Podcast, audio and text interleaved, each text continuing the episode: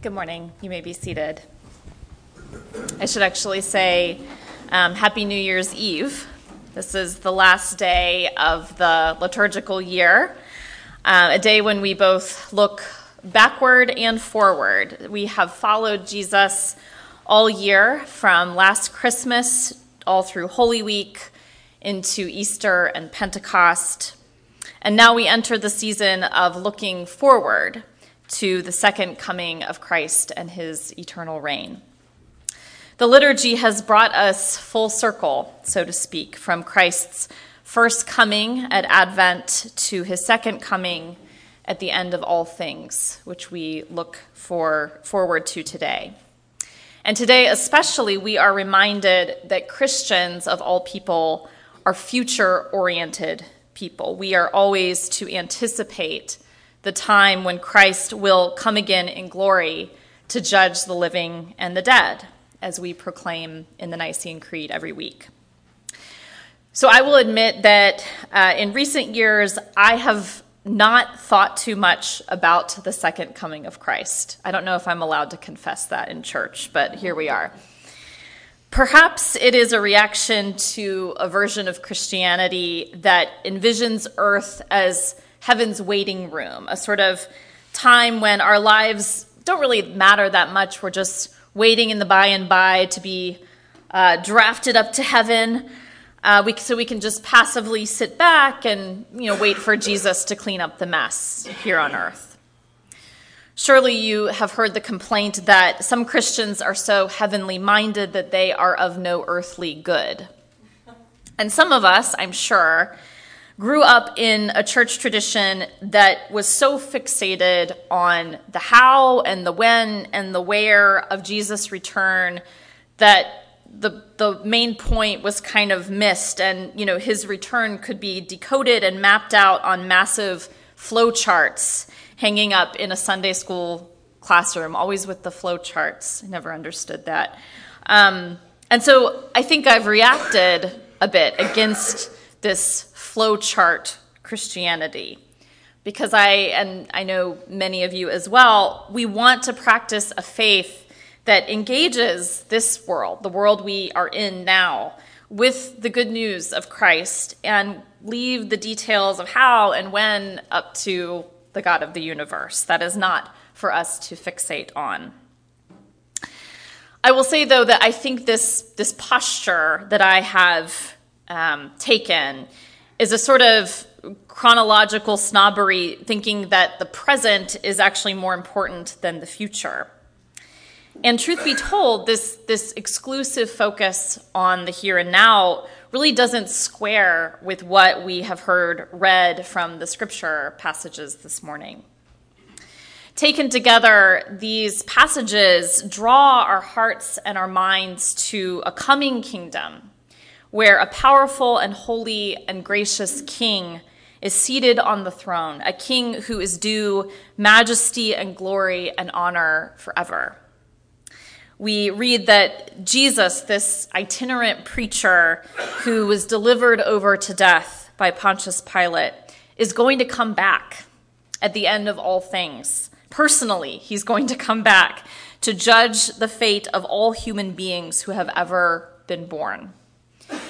This Jesus who demonstrated his lordship while riding into Jerusalem on a donkey reveals himself to be the Lord of the universe. And when he comes again in glory to judge the living and the dead, every earthly king, every Roman Empire who set himself up as the ultimate ruler with extraordinary wealth and military might and, and earthly power, all of them will bow before the true Lord of the universe. And so will each of us. At the end of time, we will all be there as well.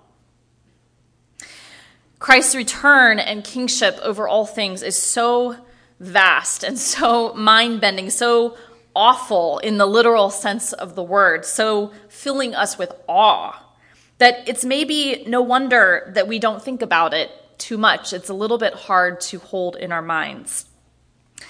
Both Daniel the prophet and John of Patmos, who um, wrote or said uh, the book of Revelation, are left reaching. We see in the passages this morning, They're, they are using images and metaphors to describe this event. Daniel says, quote, his throne was fiery flames, its wheels were burning fire. Revelation says that Christ is coming with the clouds. The point here of these images is not uh, a literal description. It's not that Jesus is going to appear on some fire breathing wheelchair, although that might be interesting to see. Um, rather, these details evoke a clashing of kingdoms, an earth shattering event, um, a final showdown between King Jesus and the powers of darkness that now have dominion in our world. We are told that this king is given dominion and glory and a kingdom, and that all peoples, everyone, all peoples and nations and languages should serve him. And if we didn't know the type of king that this king was, we would be rightly kind of terrified. And I, I think, actually, knowing the character of this king, I think uh, some terror is, is in order. Only Jesus Christ is the final judge over human history and over our souls. And to him, all hearts are open and all desires known, and from him, no secrets are hidden. So everything that is hidden within ourselves that resists transformation will finally be brought into the light. And that can be a terrifying prospect. But knowing what we do about this king and what we believe about this king and what we proclaim about him week in and week out, we can, on Christ the King Sunday, rejoice and anticipate his return with joy. For though he will judge the living and the dead, and though nothing is hidden from him, Jesus is a radically different king from the kings the world has known. Um, Esau McCaulley is an Anglican uh, rector and New Testament theologian whose writing I appreciate. He writes Jesus is not like other kings who enter cities atop war horses in celebration of bloody victory. He is the humble king who saves by dying for the sins of the world. This king, we read in Revelation this morning, loves us and has freed us from our sins by his blood and made us a kingdom, priests to his God and Father. To him be glory and dominion forever and ever. This king, the king that we uh, anticipate returning this morning, this king has liberated us from the terrible reign of sin by giving up his own life in the most ignoble way.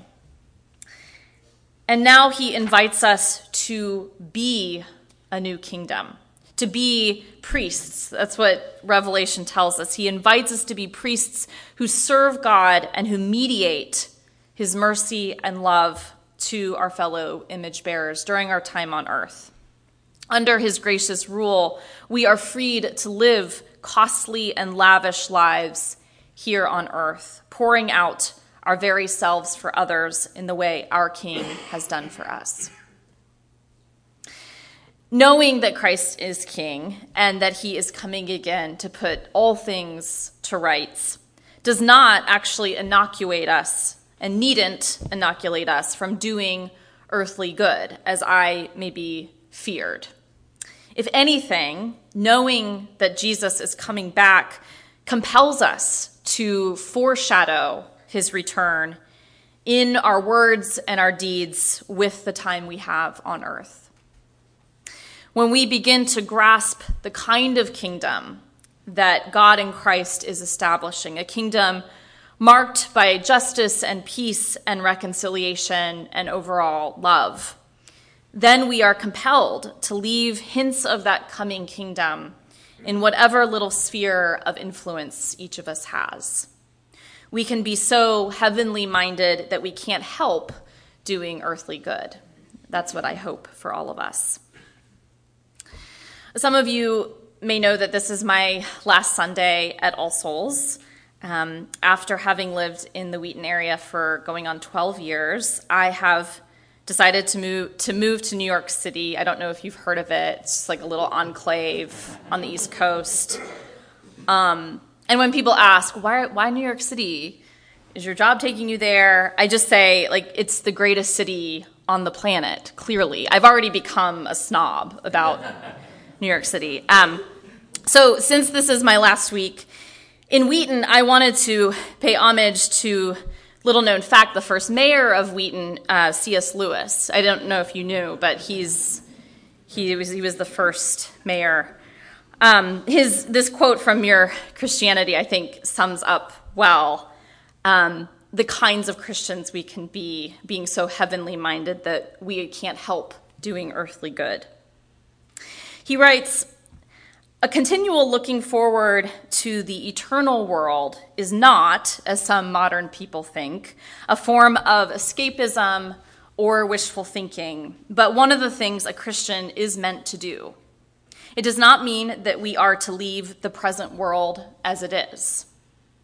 If you read history, you will find that the Christians who did most for the present world were just those who thought most of the next the apostles themselves, who set on foot the conversion of the Roman Empire, the great men who built up the Middle Ages, the English evangelicals who abolished the slave trade, all left their mark on earth precisely because their minds were occupied with heaven. End quote. Last night over dinner, my mom, who's here, I won't point her out, but she's there, asked me if I was um, sad to be moving away. And I said, in truth, yes, saying goodbye to Portillo's will be hard.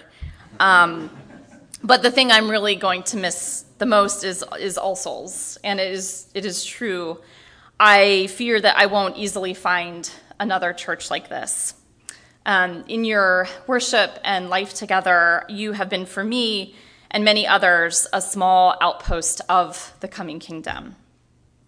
You show that Jesus brings together people who would otherwise be separated by ideology and education and class. Um, and you give the lie to the belief that Christians are no earthly good. Just this morning, I received an email from Jennifer about the, a refugee family arriving um, on Tuesday and how this church is already thinking of ways to rally around that family to welcome them to a new place and to make this uh, a place of refuge for them. Being in your presence week in and week out has been healing for me, and I know it has been that for many others. And whether or not it seems like it, your little outpost of the kingdom of God is a mighty bulwark against a dark and tragic and painful world. Thank you for faithfully serving the one who loves us and has freed us from our sins by his blood. Thank you for being a kingdom where Christ shines forth with mercy, justice, and love. Amen.